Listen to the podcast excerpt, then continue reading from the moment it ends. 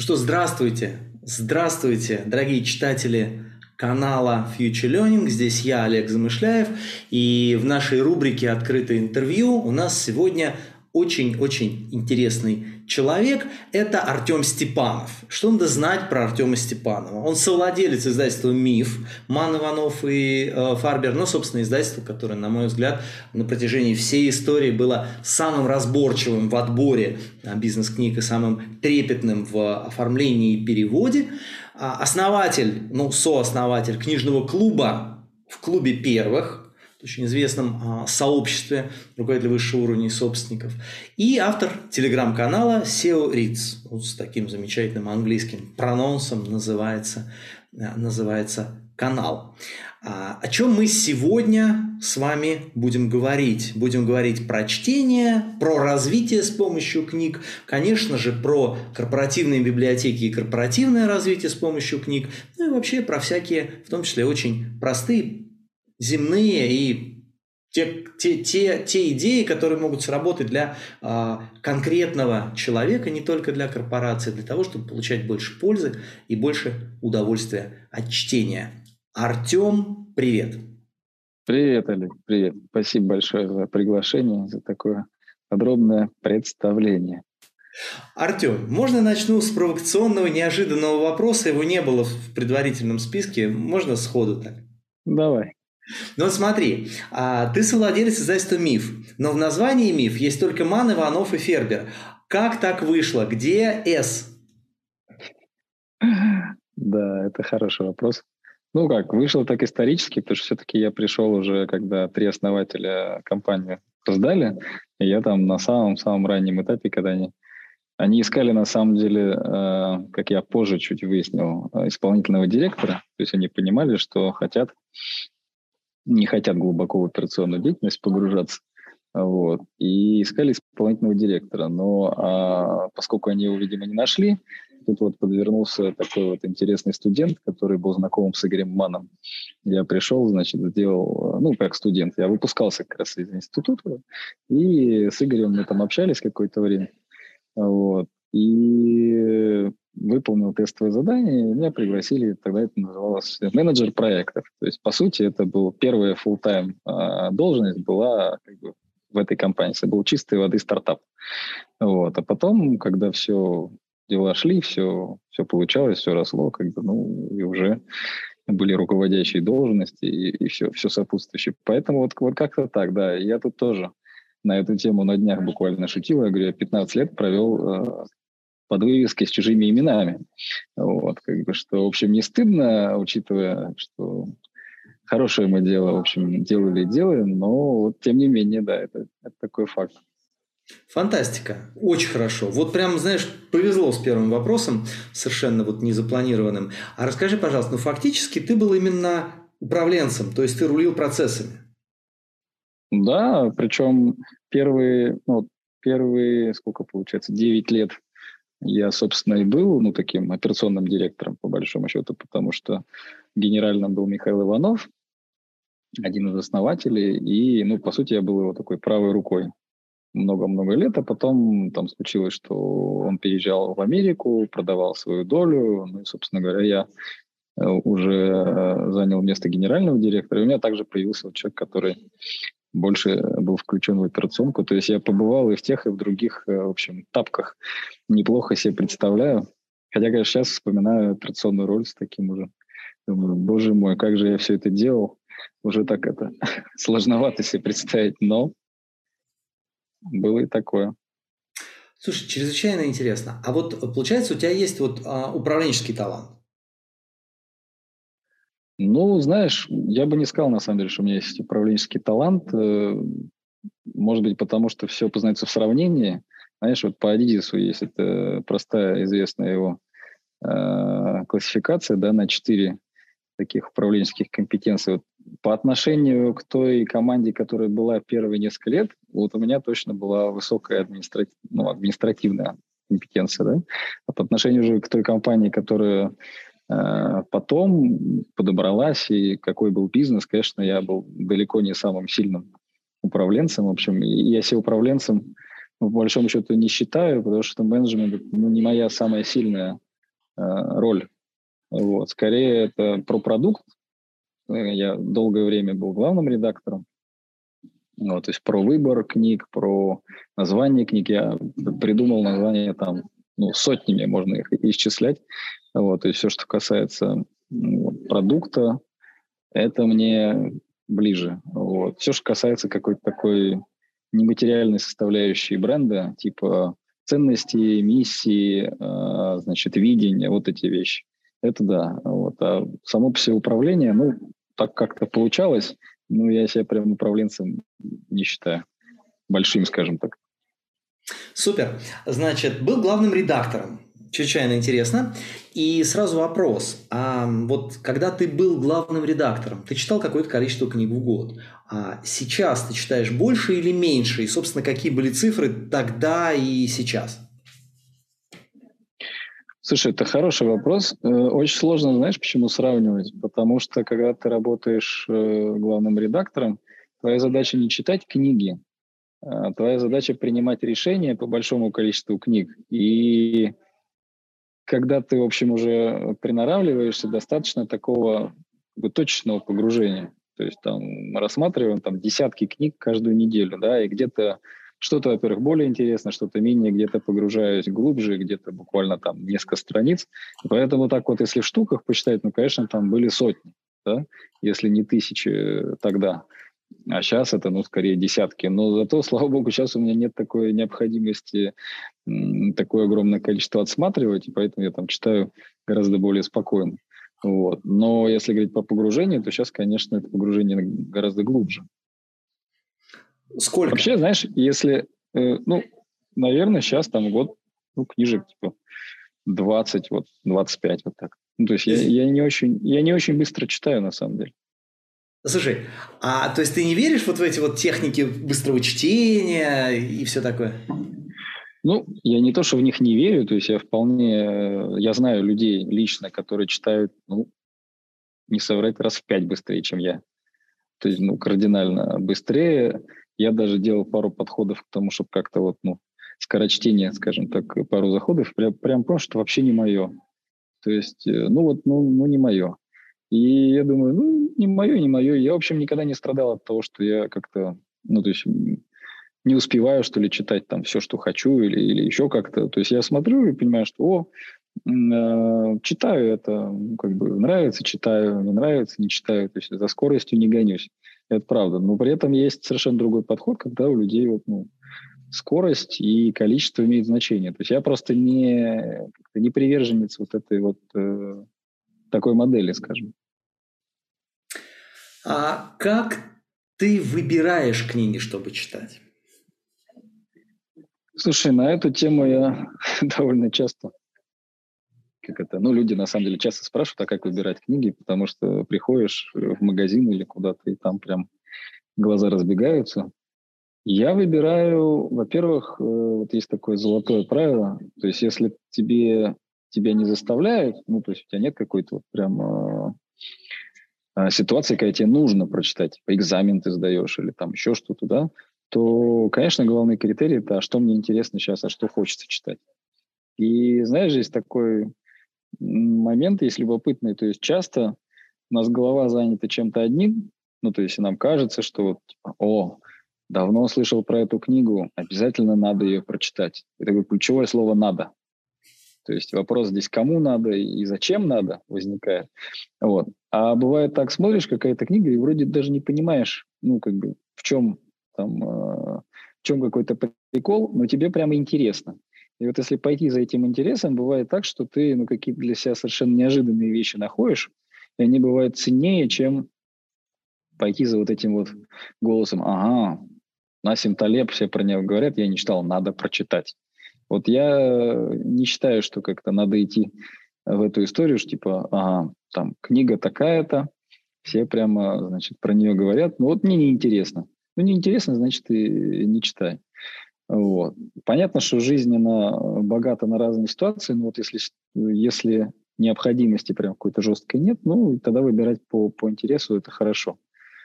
Вот. И у меня, может, это профессиональная деформация, может, это у меня какое-то свойство такое личности, но у меня часто бывает так, что я просто листая э, какие-то новинки или каталоги, или ходя в магазине, у меня прямо срабатывает какой-то внутренний, о, это что-то важное. То есть вот есть просто, ну, как бы нормально, нормально, а это такое, о, вот это что-то, прям в этом что-то есть. И я не знаю, как, как, как, как это объяснить, как этому научить, вообще возможно ли это, но вот у меня есть такой внутренний какой-то датчик, который или срабатывает, или нет.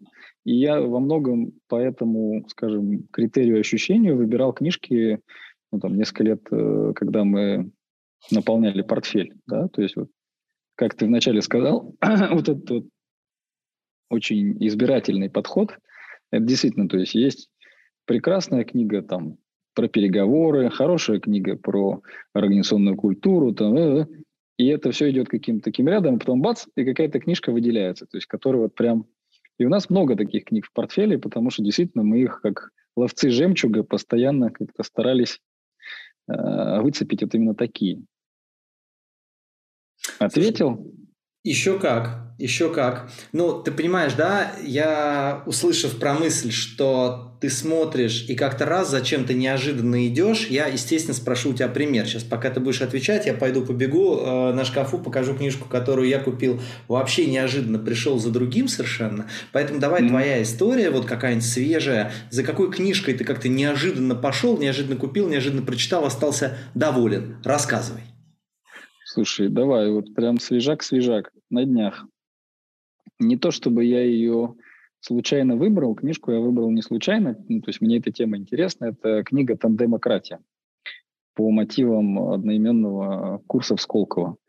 Почему она мне давно была интересна, я, она вышла в этом году, по-моему, весной.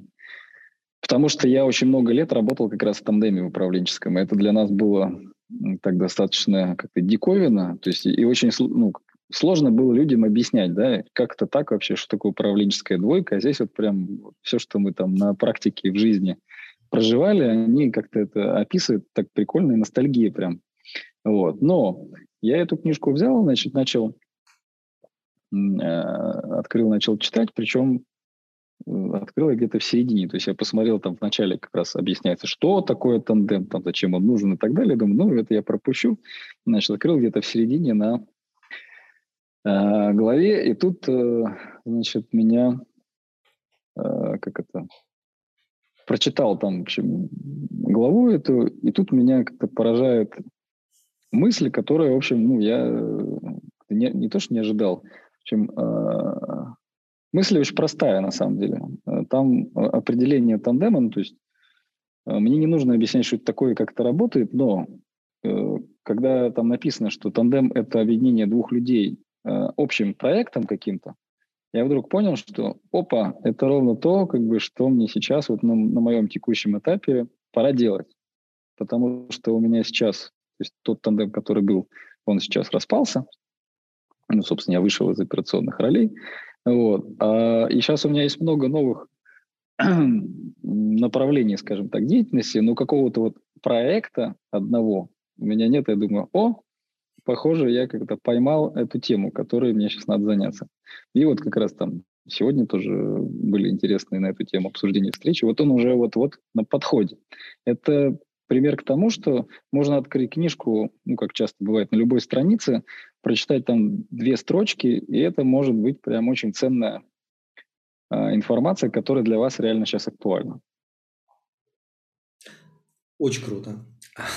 Слушай, мне очень, очень тронула твоя идея, вот открыл в середине, я тоже так время от времени делаю.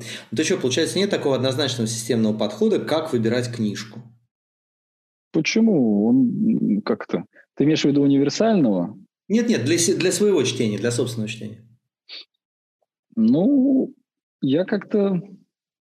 Нет, то есть у меня нет какого-то алгоритма. Скорее я... Знаешь, за что я что я пропагандирую, какой подход. А, вот часто люди задают вопросы, там, как читать более эффективно, как найти время на чтение, какую книгу выбрать. Ну, то есть такие очень конкретные прикладные вопросы, да? А, а я часто говорю так, ребят, ну подождите, а главное на самом деле не совсем это. Главное то, что вы вообще, э, когда находитесь в книжном ну, скажем, пространстве, контексте, да, то есть у вас есть время, место вообще для этого или нет? Потому что если оно есть, то все остальное как-то складывается. То есть вот у меня кабинет дома, там куча книг, там огромный книжный шкаф. Я постоянно просматриваю, мне просто это интересно, я посмотрю, постоянно просматриваю новинки, заказываю себе какие-то книги в бумажном виде, у меня много книг в электронном виде. И сказать, что вот, ага, типа так, вот у меня сейчас я дочитываю биографию, значит, Индры Нуи, бывшей, значит, SEO Пепсикола, и вот следующий я буду читать вот эту книгу. Вот у меня так не работает. Может быть, у кого-то работает, у меня не так. Я такой, значит, дочитаю, например, эту книгу, или даже не дочитывая, параллельно начинаю читать вот что я тут начал слушать. Я скажу. Ну, как раз вот эту там демократию открыл. Да? То есть читаю параллельно другую книгу. Раз мне что-то как-то мозолит глаза, грубо говоря. Типа, М, это интересная книжка, давно хотел ее, значит, открыть. Открываешь, и тебя либо цепляет, либо нет. И вот этот вот подход такой не сильно линейный, он э, ну, для меня показывает, что он, он работает. Причем очень часто бывает, знаешь как, мы же часто себе представляем какую-то идеальную картинку. Вот я читаю одну книжку от начала до конца, потом читаю другую. Вот кто так читает, как это, поднимите руку, я какой-нибудь приз вам дам, потому что я таких людей, ну, практически не встречал. То есть мы читаем как-то часто урывками, не дочитываем часто. И это нормально. То есть э, я часто привожу, знаешь, какую аналогию? Кто-нибудь знает, как работает жесткий диск в компьютере?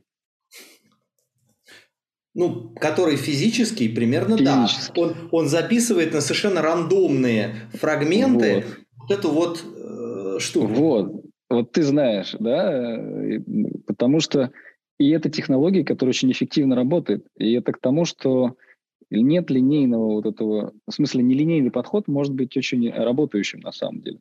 И не обязательно дочитывать все книжки до конца, потому что какая-то информация может быть нужна вам там только в двух главах. Не обязательно читать одну книжку за раз, можно читать четыре книжки, да, то есть и читать как эти параллельные игры в шахматы, да, которые длятся там э, годами. То есть все зависит от того, ну, в принципе, что для тебя комфортно и, и чего ты, в принципе, сам ожидаешь, да, от процесса. И э, часто я, когда выступаю, знаешь, какой эффект такой? Я говорю, если вы э, не дочитываете книжки, это нормально. Люди такие, да ладно, что, серьезно? Типа, так можно было? Я говорю, да, ребята, я вам даю официальное разрешение, вы можете не дочитывать книжки. Такие, фух, это прям такой, ну, как бы, это же из детства во многом идет, из культуры, то есть в книгах нельзя писать, в книгах нельзя вырывать странички, там, книги нельзя бросать, ну, там, и так далее. Но если посмотреть так вот, мы взрослые люди, нас никто сейчас как бы не заставляет ничего делать, да, вот ты берешь книгу, и ты можешь ее ты можешь работать с ней так, как тебе удобно. Вот. И возвращаясь к тому, что ты говоришь, то есть если система, система точно есть, и я за то, чтобы эта система э, учитывала в первую очередь тебя как, э, как-то центр, да? то есть такая человекоцентрическая система. Вот мне нравится слушать аудиокнижки, например. Значит, я как-то выстраиваю свое, свой выбор там так. Мне нравится читать в электронном виде, значит, всяк. Я на самом деле вот сегодня э, прямо конкретный пример этого мультипотребления в нашу, значит, в наше современное время. Я утром читал книжку вот эту Индры Нуи э, на телефоне. Потом я поехал на встречу, я ее купил себе специально, потому что я знал, что я буду ехать целый час. Я ее купил в аудио-виде, послушал целую главу в аудио-виде. Потом, соответственно, я приду и, скорее всего, буду опять ее читать в, ну, на телефоне в виде текста. И это абсолютно нормально. Слушай, круто. Узкий сначала вопрос.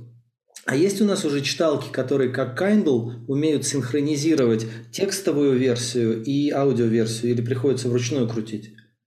Ну, я, я не заморачиваюсь, честно говоря. Я...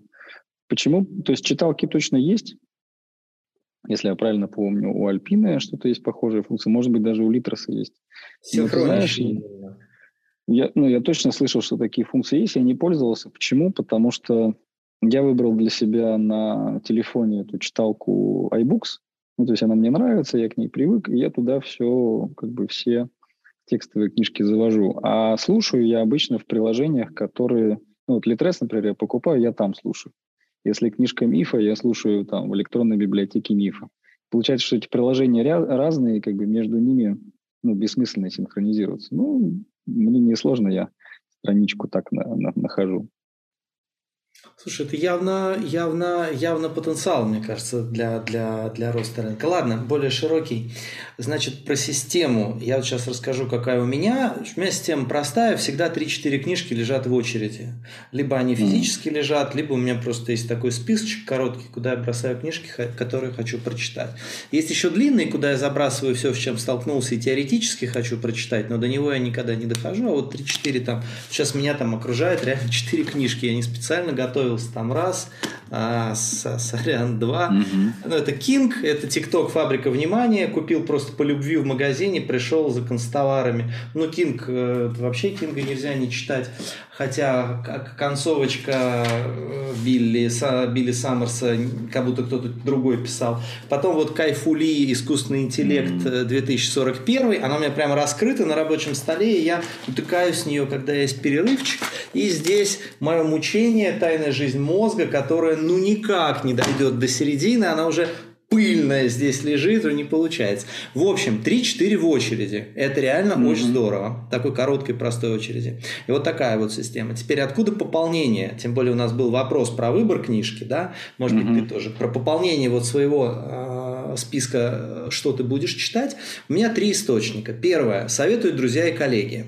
Там, включая авторов э, телеграм-каналов. Мой абсолютный, конечно, топ в плане, э, кого я слушаю. Я слушаю Алексея Федорова. У нас с ним был шикарный совместный проект, когда мы привозили великих мировых спикеров звезд в Россию, там я их модерировал, Талиба, Канемана и других, вот прям высшего совершенно уровня из списка 50 лучших мыслителей мира и прочее. Вот, вот Алексей, он прекрасно говорит про интересные книжки, и я процентов 60 из них потом читаю. Ну и, и, и другие, да, там друзья, коллеги. Второй источник – это ну, извини, Артем, все-таки я вот дисциплинированный человек. Но есть книги, которые надо. Но я вот что, я веду страцессии. Я должен быть угу. э, на одной странице, извините, с топ-менеджерами. Я не могу себе позволить не прочитать Талиба или Канемана или там, ну, еще какие-то книжки, которые прям надо да, mm-hmm. ну или, как знаешь, там, 15 лет назад нельзя было не прочитать бизнес-стиле фанк, ну, 15, там, может, 18, да. просто ты должен, чтобы ты быть с ними на одной странице, поэтому вот беру, читаю, это второй источник. И третий источник, как раз вот все книжки, которые я показывал, они оттуда, я не планировал их покупать, просто приглянулась, то есть mm-hmm. рекомендации коллег, возможно, экспертов, возможно, какие-то рейтинги. Но рейтинги хуже всего работают, отвратительно работают рейтинги. Лучше человека знать, и тогда его можно слушать. А второе, это надо, чтобы быть вообще в профессии в приемлемом уровне. И приглянулось. Про приглянулось ты рассказал. У тебя есть еще какие-то? Слушай, ну ты, да, ты вот то, что ты назвал три, это на самом деле топ, о котором я всегда говорю. То есть я первое, на что говорю, это рекомендации. Вот в идеале это что найти своего Лешу Федорова, да, то есть это человек, который у тебя с тобой э, релевантно совпадает, да, то есть где там тебе сильно не нужно думать и прям берешь и читаешь. Вот, хотя как бы часто сейчас люди же много на кого подписаны, и срабатывает, знаешь, какой принцип? Один упомянул, второй упомянул, третий упомянул, ну, значит, точно как бы звезды сходятся, да, то есть количество э, перекрестных, скажем, рекомендаций. А, я бы добавил премии. Здесь чуть сложнее, чем там с фильмами, например, да, с Оскаром там или э, этим Кан, Канским фестивалем. То есть в книгах все не настолько очевидно, но есть, э, например, американская премия «Бизнес-книга года» McKinsey Financial Times, хотя у них, честно говоря, вот если я так за ними посматриваю, у них очень специфический выбор в плане книги именно года, но у них всегда, как это, то есть шорт-лист и лонг-лист – это действительно книги, которые заслуживают внимания. Вот это, это к твоему э, комментарию про «а что надо читать, чтобы быть э, в теме», да? Ты же еще и для этого тебе нужно отслеживать, а что выходит. Это вот, например, одна из ключевых моих мотиваций, почему я завел канал. Я сейчас его планирую развивать в такую как бы более насыщенную медиа-площадку, потому что я вижу, что, по сути, этого никто не делает. То есть много кто пишет рецензии на книги, но какого-то такого простого источника информации именно о такой бизнесовой литературе единого, его практически нет. Вот. А премии, значит, э, хорошо бы понимать, что там на повестке что входит шорт-листы. Есть еще ну, наша премия российская, это то, что бывший Прайс Уотерхаус сделал, да, а, книга года, деловая книга года. Там тоже не, не без своих э, нюансов, скажем так прямо, да, потому что туда попадают книги, номинированные, в общем, любым человеком в интернете, но это тоже какой-никакой фильтр. Вот. А, в принципе, в принципе, э, мне кажется, что этих источников более чем достаточно, потому что, как показывает практика, наши списки или библиотеки, которые ожидают прочтения, сильно превосходят наши возможности читать ну, по, по практике. Поэтому добавлять что-то, ну, то есть смотреть за что люди пишут, рекомендуют, иногда заходить в магазин, это прям супер полезно. Ну, потому что я, я на себе замечал, каждый раз, когда приходишь в магазин, точно видишь что-то неожиданное. То есть ты вроде как посмотрел на сайте, зашел, какие-то новинки знаешь, а потом бац, на тебя смотрит какая-то книжка, которую ты вообще... Она как это, как чертик из табакерки выпрыгнула. Ты такой, ничего себе, оказывается, вот и такое издают. И в этом смысле, кстати говоря, очень... Ну, это, конечно, для тех, кто в Москве и в Питере в первую очередь. Вот книжные выставки, которые проходят, ну, обычно один-два раза в год. Там московская книжная ярмарка, нонфикшн в Москве. В Питере это э, книжный салон. Да, то есть это классный повод э, приехать один раз там, на пару часов э, и, значит, пройтись вот по что у кого вообще так э, происходит, купить книжечек себе запас. Это такой, э, ну, как сказать, классный способ э, один раз в год, например, приехать и, и узнать что-то новое и закупиться. Вот, часто многие так делают. Круто. Мы восхитительно прошлись по способам. И я, наверное, в завершении способов э, выбора книг, да, подходом к выбору книг, хочу поделиться такой своей фишкой. Знаешь, называется вот, ну, большая тройка. Ну, разум уже так удобно, большая тройка, большая четверка, да. еще что-то сразу не потеряешь. Я вот, например, там, ну, есть три автора, а, и я оцениваю уровень группы, ну, работая с группами э, руководителей из разных компаний, интересно же понять. Вот, я mm-hmm. тестирую два из трех, я тестирую вообще, ну, просто подняв руки, откликаются, читали, не читали. вот. Mm-hmm. У меня это... Вдруг у тебя тоже будет большая тройка? У меня такая большая mm-hmm. тройка. Значит, это Канеман, это Талиб, это Харари. Вот прям большая mm. тройка, которые дают, каждая из которых дает такой фундаментальный иной взгляд на некоторые аспекты окружающей нас реальности, там, нашего прошлого, будущего и так далее. А у тебя вот есть такая большая тройка? Да, слушай, это тоже три автора. Это Джим Коллинз, серия «От хорошего к великому», «Как гибнут великие», «Великие по собственному выбору», вот это вот построено навечно. Второе – это Адизис, в принципе, любая его книжка, ну, там нужно понимать его основные идеи. Это витамины лидерства, потом жизненный цикл э, корпорации, там, и так далее. Хотя я, например, был в восторге от его сборников. Вот мы издавали э, его статьи из блога, которые выходили там по э, по тематикам, значит, размышления о политике, размышления о менеджменте, размышления о личном развитии. И это прям очень, ну, то есть Абдиес, он такой, конечно, мудрец. Вот. И третье – это такая тема, которую как бы подзаездили э, в последнее время. Это открывая организацию будущего ЛАЛУ, да, про вот эти уровни развития. То есть, ну, но мне кажется, это фундаментально важная модель, которую нужно понимать. Да? То есть можно по-разному относиться, там, стремиться к чему-то, не стремиться, но понимать эту историю важно. И я бы сказал, что первоначальный источник э, «Спиральная динамика» невозможно сложная книга, которую, ну, там, обычный человек не будет никогда читать. Она толстая, очень такая трудно, трудным языком написанная. А Лалу, он очень просто читается, он как бы дает такой ликбез. Вот. И вот для меня это три таких автора. Слушай, так, ну первый, у нас в комментариях уже спрашивают, когда мы наконец перейдем к книжным клубам. А, ты знаешь, я, я вот сейчас, когда ты ответил, я ощутил а, прям желание ответить э, немножечко так немножечко прям, знаешь, так ответить, так немножко провокационно тебе. А, но, знаешь, я, ну, я, я, я не могу, я насквозь корпоративный человек, я очень аккуратно, сглаживающий углы, там, вот так интеллигентно все, поэтому я аккуратно скажу. Слушай, в трех авторах, по поводу трех авторов, я так скажу, почему они не подошли бы мне для теста на кругозор? значит, группами, mm-hmm. с которыми я работаю. Адизис не подходит для теста на кругозор, потому что его читали очень многие, то есть mm-hmm. такая довольно, довольно очевидная штука, которого, ну, очевидный автор, которого стоит прочитать, Адизис.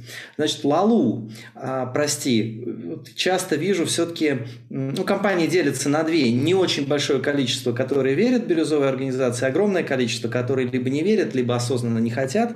Вот, и, mm-hmm. в общем, а, это исключительно скажет нам не кругозор людей, а продвинутую, ну, как бы эта система вообще разговора про бирюзовую организацию у них есть или нет. Вот, и третий, mm-hmm. Коллинз, прости, прям резко скажу, слушай, ну он же уже устарел. Ну, вернее, ну он давно уже вышел, ну. А? Нет? Ну, да. Да. Слушай, но здесь вопрос же действительно задачи, если ты хочешь протестировать, как ты говоришь, как бы, где вообще аудитория находится, то согласен. Я скорее назвал вот то, что для меня является какими-то такими э, обязательными некими столпами, да, вот, и нормально, что они разные у нас. Ох, Артем, я вот сейчас ощутил себя в шкуре такого вот а, агрессивного блогера и понял, что она мне не нравится. Прости, пожалуйста, что я так у тебя спросил. Я... Возвращаемся в мирную, возвращаемся в мирную позитивную историю.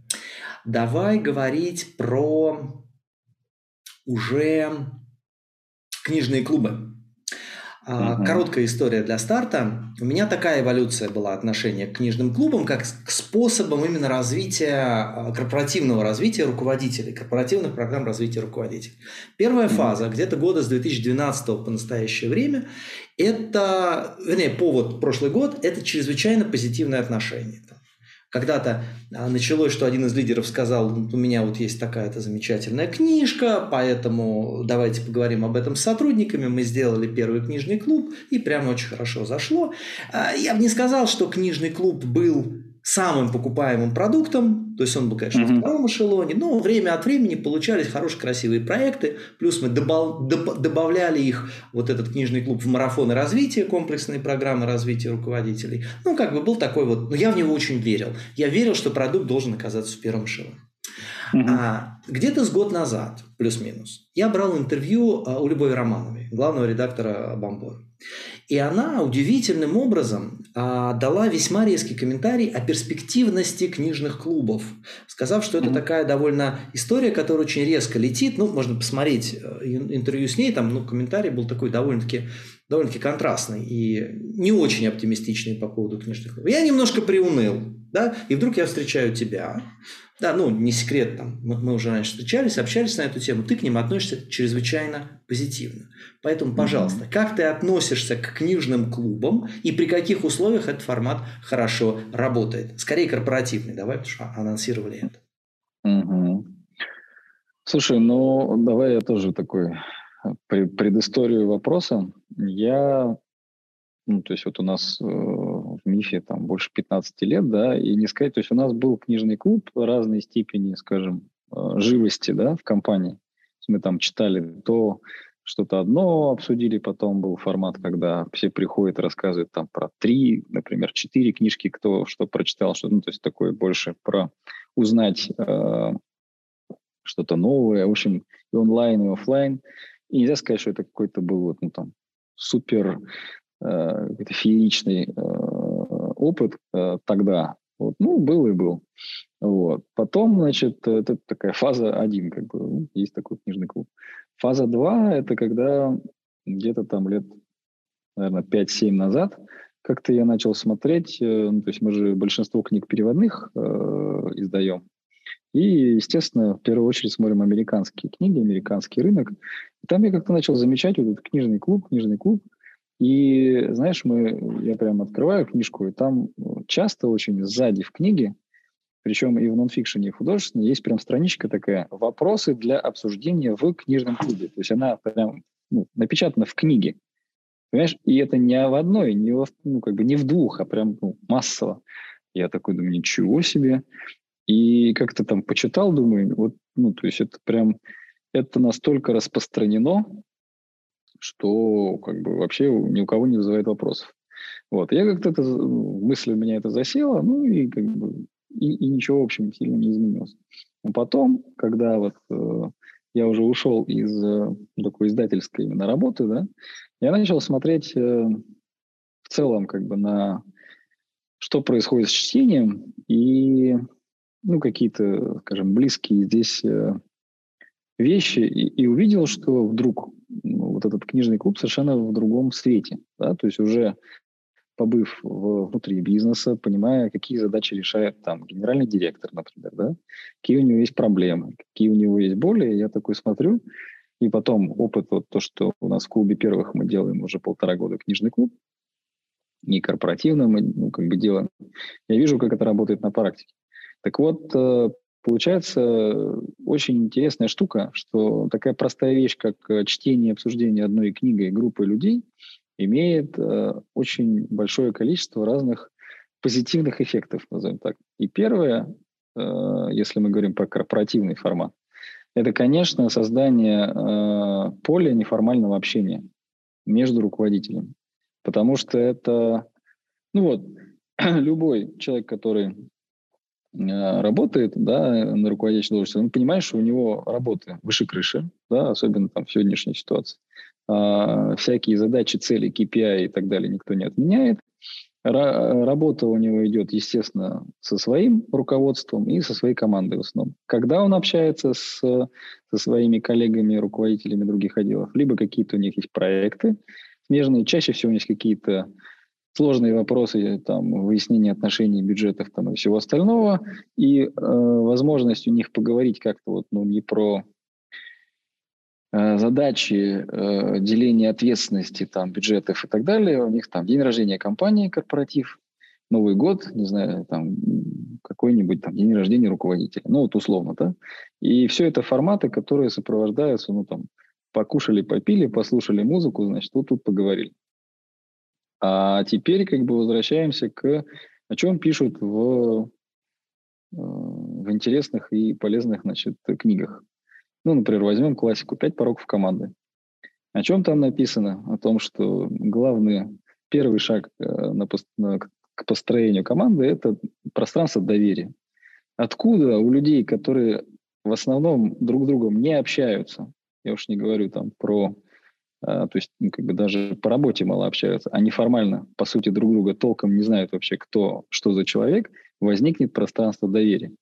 Ну, то есть, как бы, это абсурд, оно не возникнет. Можно ездить на тимбилдинги, ходить, значит, на какие-то еще мероприятия, это все понятно, но это обычно достаточно разово. Ну, то есть там раз в год, например, да, два раза в год.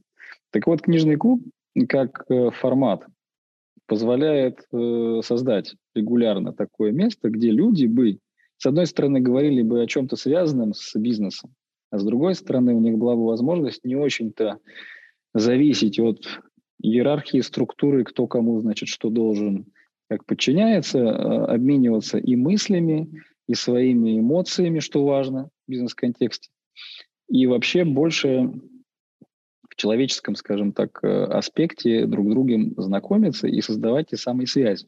Это вот одна из э, ну, как бы, один из, из эффектов. Дальше, если мы посмотрим, э, чем озабочено большое количество руководителей, там, возьмем генеральных директоров, развитием команды. Да? Типа, мне нужно развивать команду. Окей. Какие есть формы для, ну, форматы для развития команды? Можно сделать стратсессию, прекрасная штука, да? Можно э, послушать какую-то лекцию, пойти на семинар, там, не знаю, пойти на какой-то MBA. То есть форматов достаточно. Но есть, э, как это не в обиду будет сказано, людям, там, в том числе я, например, выступаю спикером, но вот у нас была книжка, Ласло Бок написал «Работа рулит». Э, это бывший HR-директор всего глобального Гугла. Такая довольно толстая книжка про практики Гугла в плане HR. Так вот, там у него такой мощный тезис, что, судя по их измерениям, внешнее обучение не дает результата. Ну, то есть, когда приходит человек со стороны и рассказывает какие-то умные вещи, это не сильно влияет на продуктивность и эффективность. Ну, то есть люди в Гугле, они меряют, да, я сейчас не буду давать как бы оценки, так там это на самом деле или нет, но вот есть такой тезис, да. И единственное, говорит, что дает хороший результат, это внутреннее обучение одних сотрудников другими сотрудниками. То есть такой peer-to-peer подход. Вот. Окей, это там Google, американская корпорация и все такое. Но сам посыл в том, что э, не только обучение, скажем, от эксперта к нам как, э, скажем, учащимся, это не, единственная, не единственная форма. Да? И дальше мы смотрим, что такое книжный клуб, по сути. Мы берем какую-то книгу. Там она может быть прикладной, прям бизнесовой, может быть какой-то около, например. Э, мы ее обсуждаем, мы точно узнаем что-то новое. Во-первых, когда мы ее читаем, мы для себя что-то э, персонально узнаем. Во-вторых, когда мы ее э, обсуждаем все вместе, у нас вырабатывается какой-то общий язык. То есть мы там прочитали какого-нибудь Коллинза там, или Адизиса, такие, о, оказывается, есть такая штука, как там четыре витамина э, управления. Да? И все теперь могут э, к этому апеллировать. Вот. И, и что важно, понимаешь, вот по сути, вот мы сегодня э, обладаем таким доступом к к информации, скажем, там, вот мы прочитали книжку про Google, мы что-то понимаем про Google, да, прочитали книгу про Apple, то есть доступ к передовым мировым идеям есть, и мы, э, обсуждая это внутри своей команды, можем это преломить на нашу реальность. То есть можем сказать, слушайте, ну вот это полный бред. Вот в наших условиях это точно не работает потому-то, потому-то. А вот это классная идея, а может быть мы сделаем такой проект. То есть получается, совмещение таких диаметрально противоположных вещей. С одной стороны, это какие-то передовые, там, где-то космические, как у Лалу, где-то очень практические идеи, а с другой стороны, это наша конкретная уникальная ситуация с нашими людьми в нашем э, значит, бездорожье разгильдяйстве, и как мы с этим, что мы хотим с этим делать. Нам это подходит, нам это не подходит, нам это близко, нам это не близко. И вот это наложение одного на другого дает мощнейший эффект. Но самое главное, понимаешь, это можно делать не раз в год, не два раза в год. Это можно делать, ну, типа, раз в два месяца, например. Можно делать даже раз в месяц, если есть высокая дисциплина, как бы люди готовы читать, можно собираться каждый месяц. И представь, что вот каждый месяц ты вместе со своей командой, как первое лицо, собираешься, читаешь какую-то книжку, обсуждаешь это, то к концу года, вот как ты думаешь, какие у вас будут, а, отношения, б, что вы будете представлять о, скажем, современной бизнес-литературе, какое вы будете иметь представление, и с, э, какое количество идей по поводу того, что вам делать с вашим бизнесом, у вас возникнет.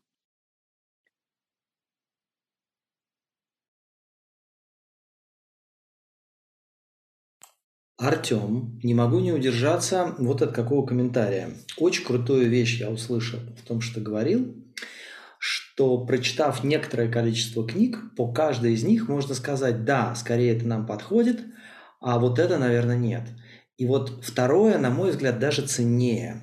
Ну, нередко сталкиваешься с ситуацией, когда руководитель, простите за слово, как с торбой носится с некоторой книгой, которая его лично зацепила, и которую он в режиме чайка-менеджмента время от времени, так сказать, отдельным а, сотрудником, отдельным своим заместителем, там, сотрудником, время от времени ее значит, активно продвигает, не понимая, что основное чувство, которое он э, вызывает вот этим пропихиванием этой книги, это отторжение.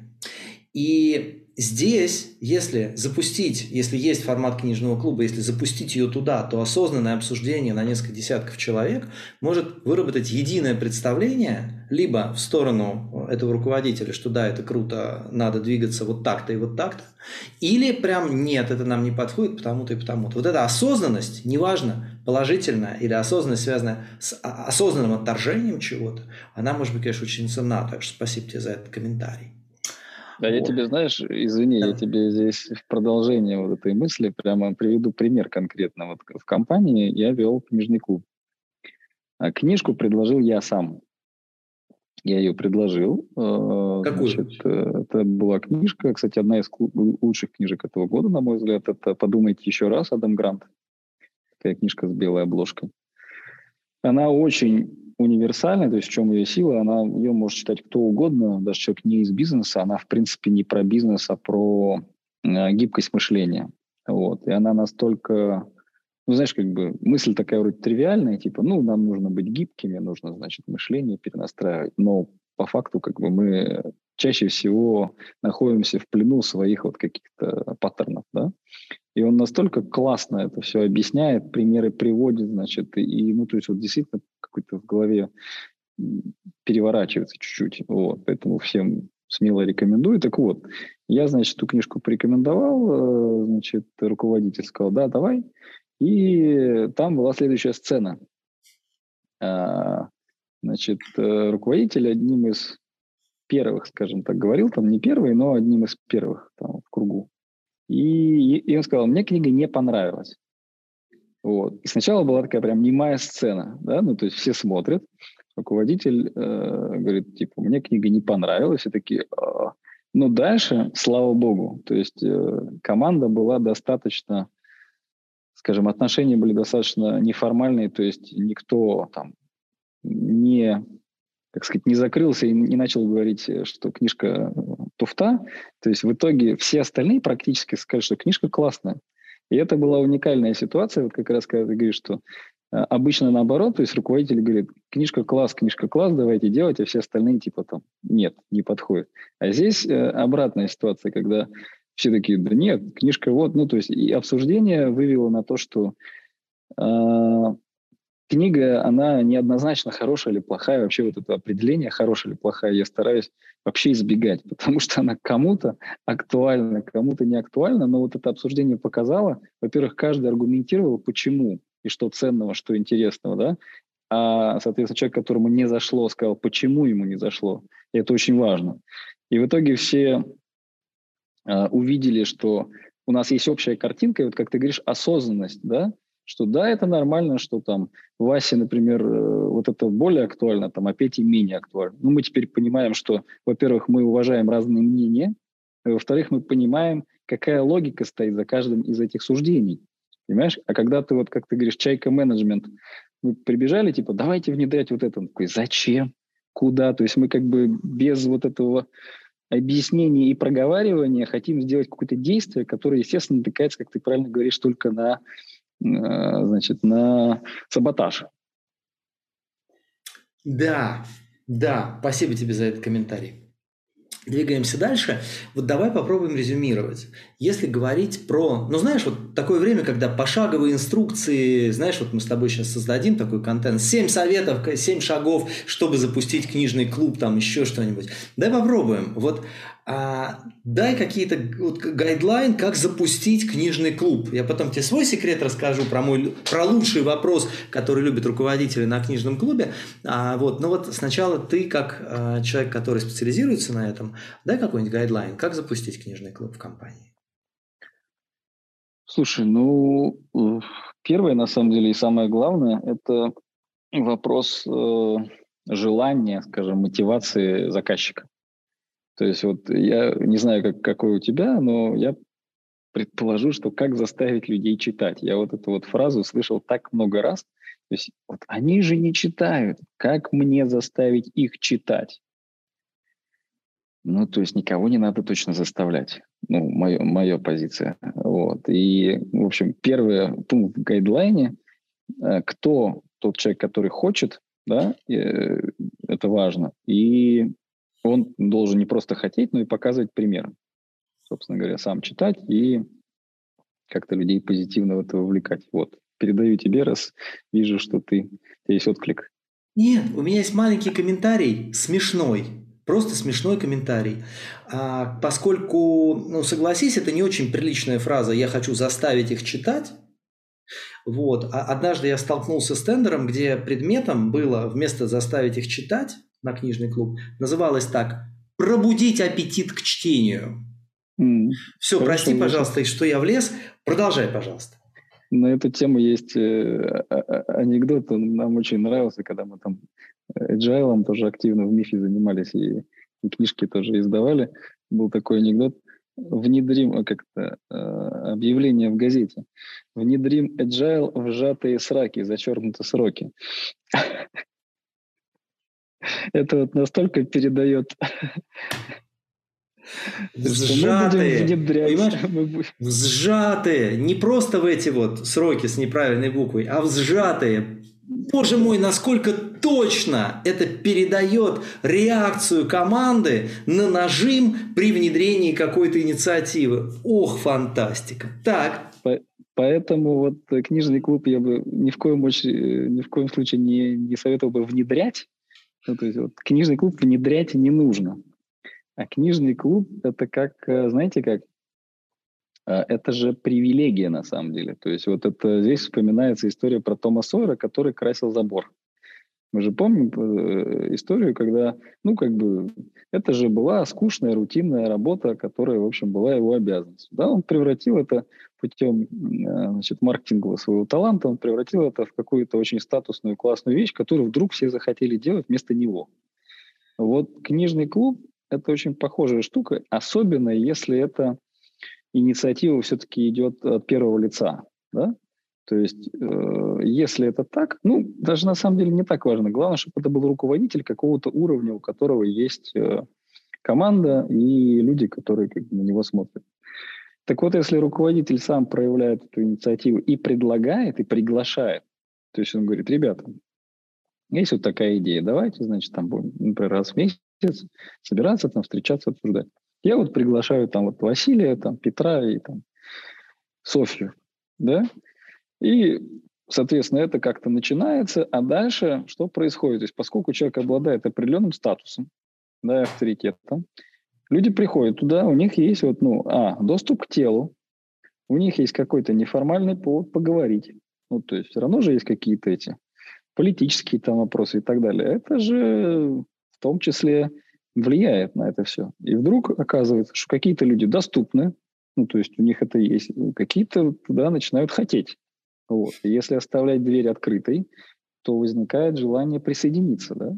А если пойти путем типа так, всем читать 80% э, прочитал книжки KPI, выполнил, меньше не выполнил. Ну, то есть, как бы тогда вот мы получаем кейс как раз из объявления. Понятно, что это ну, некая какая-то идеальная ситуация, да, жизнь она богаче, но э, сам по себе вот этот подход, что не надо внедрять, нужно приглашать и как раз показывать пример, что это классно, показывать, э, для чего это нужно людям, какие он получает от этого плюсы. Потому что плюсов на самом деле много. Вот. И и это как вот в той байке про корпоративную культуру, уж не знаю, кто ее придумал, но многие рассказывают про э, этот банку с, с этим соком или с рассолом, когда у тебя есть банка с рассолом, и ты, например, туда засовываешь яблоко, да, и там через две недели у тебя яблоко, в общем, такое же, как и соленые огурцы, что оно пропитывается этим рассолом. Корпоративная культура так и работает. То есть ты что-то начинаешь, люди подтягиваются, втягиваются, вовлекаются, и потом бац, через полгода у тебя уже там каждый третий читает, например. Слушай, очень интересно. Продолжив вот эту практическую ветку, перейду сейчас к, про, про создание книжного клуба, пройду к, подой, пройдусь по вопросам наших участников. Как проработать стопами прочитанную книгу, чтобы зафиксировать материал, а потом как-то применять? Вот процесс сам. Прочитали, ну, собрались и... Слушай, ну вот тебе это точно очень хорошо знакомо. Ты же ведешь различные сессии. По сути своей книжный клуб, грамотно организованный, это мини-сессия. Да? Ну, можно там сказать, мини-страт-сессия. Почему? Потому что у нас э, происходит коллективное взаимодействие с каким-то, ну, то есть мы же ожидаем какой-то результат, соответственно, с каким-то результатом. Единственное, что тема у нас в отличие от стратсессии, ну, не задается, например, руководителем, она задается книгой. Хотя здесь в этом смысле руководитель тоже может сказать, вот мы читаем книгу «Пять пороков команды». И моя задача, например, там, чтобы мы все ушли с единым пониманием, что для нас такое реально работающая команда. Вот если так задать, то по большому счету это ничем не отличается от проведения мини-стратсессии. Потому что что нужно сделать? Нужно, чтобы каждый высказался. Сначала нужно понять, общее, скажем так, э, общую температуру по больнице. То есть у кого какое настроение, отношение к этому вопросу, как он вообще там прочитал, не прочитал.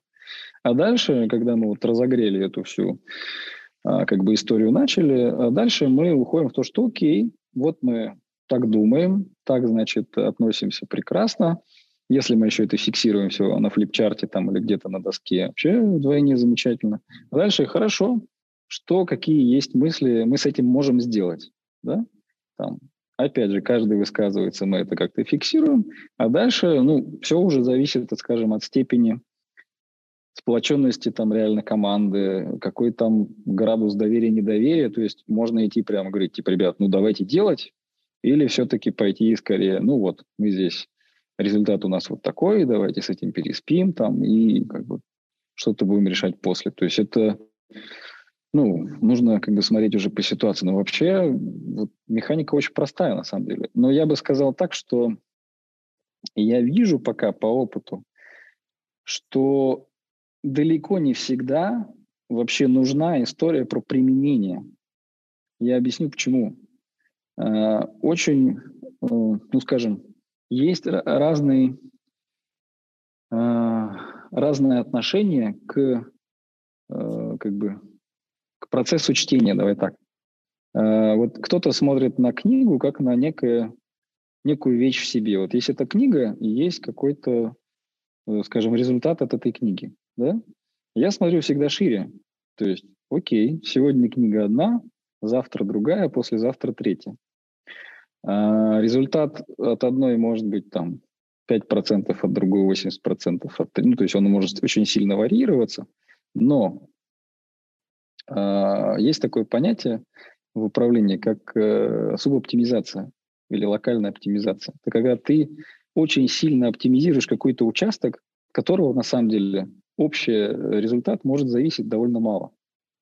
Вот если смотреть на э, длинную перспективу и на систему более широко, то вдруг оказывается, что не, далеко не всегда обязательно из каждой книжки как бы выживать вот это вот типа, какие пять э, вещей мы завтра сделаем. Почему? Потому что это часто отбивает, скажем, желание у кого-то. Ну, то есть вот если, ну, то есть это как подтягиваться, да, на этот, на на плацу. То есть если мы сегодня потянулись 10 раз, то завтра нужно потянуться 11, потом 12 там, и так далее. И мотивация очень быстро заканчивается. А вот если мы не гонимся за быстрыми результатами и, по сути, видим ценность в том, что в самом обсуждении, в выработке общего языка, в повышении градуса доверия, то вполне возможно, ну это мое мнение, результат кумулятивный, он будет выше. Потому что цель скорее не в том, чтобы какие-то идеи внедрить, а в том, чтобы команда стала более сонастроенной, более, скажем, говорящей на одном языке. И это для бизнеса совершенно другой рычаг. Это не то же самое, что внедрили 5 идей, типа повысили продажи на 2%. Ну вот я сейчас утрирую, но для меня это про это. Хотя здесь важно оговориться, что если говорить не про управления на самом верхнем уровне, например, про какие-то команды, команда продаж, команда производства, там какие-то вот, ну, линейные подразделения, там вполне возможно это очень крутой, может быть, э, способ. Мы читаем каждый месяц, и у нас там минимум 5 идей мы делаем. Ну, то есть, и, и это тогда может давать на этом уровне тоже большой результат. То есть, конечно, нужно смотреть. Просто на уровне руководства компании самый большой рычаг это командное взаимодействие. Об этом же Адис говорит. Он говорит, что если, если в вашей компании есть проблемы, которые вы не можете решить в одиночку, а таких проблем большинство, потому что все остальные проблемы, скорее всего, вы уже решили, то ключ – это не то, насколько вы крутые и экспертны, а в то, насколько вы можете общаться друг с другом. То есть вот это вот витамин И, ну, или не И, а Ай, ну, интеграция. Да? Интегратор. Вот как бы ключ-то в этом. И как раз книжный клуб – это один из элементов этой самой интеграции, может быть. Слушай, очень интересно. Ну, во-первых, конечно, спасибо за ту мысль, что не обязательно делать списки, но я тебе что хочу сказать. А, списки-то делать того, что можно внедрить и применить, можно. Вопрос дальнейшей судьбы этих списков. Вот, То есть вот я ну, обещал свой лайфхак, мой самый любимый вопрос, а звучит примерно так какая из идей книги может помочь нам в нашей компании и почему. И ты создаешь вот этот перечень со слов людей, потом ранжируешь их, и у тебя появляются там топ-3, топ-7, ну, можно отрезать, в общем, любое количество идей. Обычно удается собрать штук 30. Когда ты собираешь идеи не от отдельных людей, а объединив их в микрогруппы, даже при mm-hmm. обычной партерной рассадке без столов, там по 4-5 человек, и дав поговорить друг с дружкой, формулировки получаются довольно качественные, ну, понятные остальным. Вот. Mm-hmm. И могли бы применить. После того, как могли бы применить, собираем рейтинг. И прямо такое первому лицу, да, вот что вы думаете вот по поводу этого мнения команды? И он такой, слушайте, ну вот это мне, конечно, очень близко, вот об этом бы я подумал, а это просто предлагаю иметь в виду. И ни в коем случае не принимать решения внутри сессии. Это вообще любых mm-hmm. сессий, конч... любых сессий касается, потому что искаженное восприятие своих возможностей, совершенно искаженная мотивация, отличающаяся от той, которая будет завтра, послезавтра и так далее, совершенно другие приоритеты, совершенно необоснованные эмоциональные суждения после групповой работы возникают. Вот, и mm-hmm. уже потом, и уже потом, если вдруг находятся энтузиасты, да, вот слушайте, мы хотели бы э, вложить вот свои ресурсы, чтобы вот эту вот идею в нашей компании продвинуть, и то не сразу решить, а всего лишь взять обязательство проработать ее до какого-то конкретного предложения и прийти на следующий клуб. Вот с, с, с прошлого раза мы предлагаем сделать вот это. То есть не надо прямо там ничего решать. Ну, спасибо. То есть ты разрешил книги не дочитывать. Да, это очень хорошо. И второе, ты, в общем, разрешил, что это нормально, если поговорив на книжном клубе, вы, значит, э, просто с идеями уйдете. И при этом при этом прекрасная мысль, что, вы еще, что ты еще на Адизиса оперся, который один из столпов, я полностью согласен. Это вообще восхитительно. Спасибо огромное. Спасибо огромное. Ну что, понемножку, понемножку продвигаемся вот мы к э, завершению. Ну, про то, как сделать так, чтобы люди захотели читать, в общем, ты сказал, ни в коем случае не заставлять, и шикарный пример про сжатые сроки, сделать так, чтобы кто-то захотел, кого-то позвал, ну и как Челдини пишет, принцип социального доказательства, значимые для меня люди пошли, я тоже могу пойти и так далее. Тут бы я еще добавил идею, конечно, про гибридный формат, потому что наиболее ценен витамин И Адизиса в территориально распределенных компаниях, а поскольку сам по себе книжный клуб все-таки формат не самый продолжительный, ну там полтора часа вечером, если пойдет, может, два-два с половиной, то, конечно, собирать людей издалека не очень хорошо, поэтому скорее встречи да. в центральном офисе, а еще по моему опыту, если вот хабы, где происходят живые встречи, они происходят в разных, а, в разных, там, сначала в Новосибирске, потом в Екатеринбурге, потом, соответственно, в Москве, потом в Санкт-Петербурге, остальные подключаются дистанционно, это, конечно, предельно круто. А, вот. И, в общем, про формирование потребностей уже, уже, уже ты рассказал, что много всего очень хорошего рассказал. Теперь, наверное, вопрос вот какой. Я уже почти завершаю. Ну, это прям очень мне лично интересно. От чего зависит успех бизнес-книги? Ну, все-таки тебя, как главного редактора, как совладельца, не удержусь. Вот смотри, гипотеза. Это прям уникальный контент. Или угу. это красивый и такой вкусный пересказ уже известных идей, какая-то компиляция с хорошим пересказом. Или это правильное яркое название и обложка. Или это правильный маркетинг, продвижение, там, блогера и так далее. Или там просто известный автор. Вот расскажи, пожалуйста, от чего зависит успех?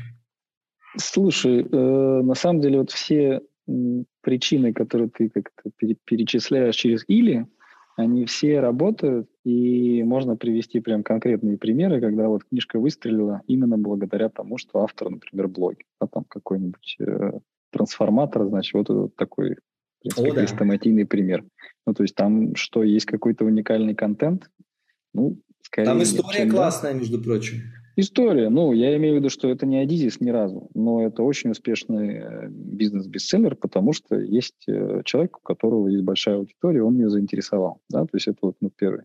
А, например... Ну, а... Эм, Артем, ну а там еще начинается совершенно трешовой э, истории с кровью и всем остальным. Одна из книг начинается. То, что ты прямо открыл и такой, вау, типа, вот со мной случилось на восхождении такая-то история, прям с подробностями, как в бульварном этом самом боевике. Ну, я бы сказал так, знаешь, э, как правило, то есть люди, которые занимаются книгами профессионально, конечно, понимают прекрасно, что может быть контент очень внутри интересный и даже уникальный, но до контента человеку нужно добраться сначала. То есть человеку нужно книгу или купить, или где-то достать, открыть, начать читать. Тогда он этот контент может как бы почувствовать, да?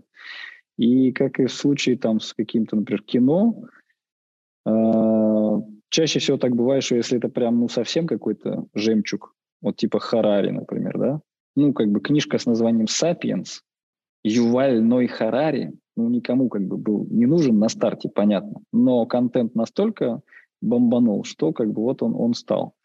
Но, как правило, если мы говорим про большинство, конечно, очень сильно решают название, э, имя автора, то есть вот сама подача. Приведу конкретный пример. Э, несколько даже могу привести. Значит, э, книжка No SL Rule. Есть такая книжка, э, по-английски она называется, ну вот прям так называется, No SL Rule. Э, значит, дословный перевод «нет, значит, правила нет мудакам». Вот. Эту книжку издавали на русском языке, ребята, по украинское издательство, это было там в начале нулевых, и что-то типа «не работайте засранцем» или как-то так. А, не, засранцем вход запрещен, вот так они назвали. Вот. Э, мы, значит, права у них закончились, мы посмотрели такие. Я говорю, ребят, эту книжку или издавать, но с провокационным названием, или не издавать. Ну, как бы нельзя вот делать э, серединки на половинку, как эти ребята. Я говорю, надо называть «Не работайте с мудаками». Все такие, как мы это издадим? Я говорю, а что? Слово «мудак» абсолютно литературное слово. Ну, то есть это не мат там и так далее. Поставить там 18 плюс и так далее. В итоге книжка просто до сих пор продается. То есть это бестселлер. При том, что внутри она хорошая, классная книжка, но это не челдини, грубо говоря. То есть это не супер какой-то уникальный контент, это хорошая подача. А, как бы вот такой есть пример. Если говорить про, как бы, чтобы на другую тему немного, то есть название, понятно, решает, но очень часто решает сама тема. Потому что я в свое время сформулировал так, есть проклятие темы. То есть вот, например, ты эксперт в, ну, например, в личных финансах, давай так. А, и ну, вот ты эксперт, и у тебя классный материал, у тебя хорошо проработанная структура, контент, все действительно авторское и так далее. Но если книги по личным финансам в принципе плохо продаются, никакой авторский контент тебе не, как бы, не спасет. Потому что у тебя все еще книга по личным финансам. И ты придешь, например, в издательство и скажешь, издайте мою книгу по личным финансам, а тебе скажут, а вы лучше напишите про тайм-менеджмент. Потому что тайм-менеджмент продается, а личные финансы не продаются. И это как бы горькая, но правда.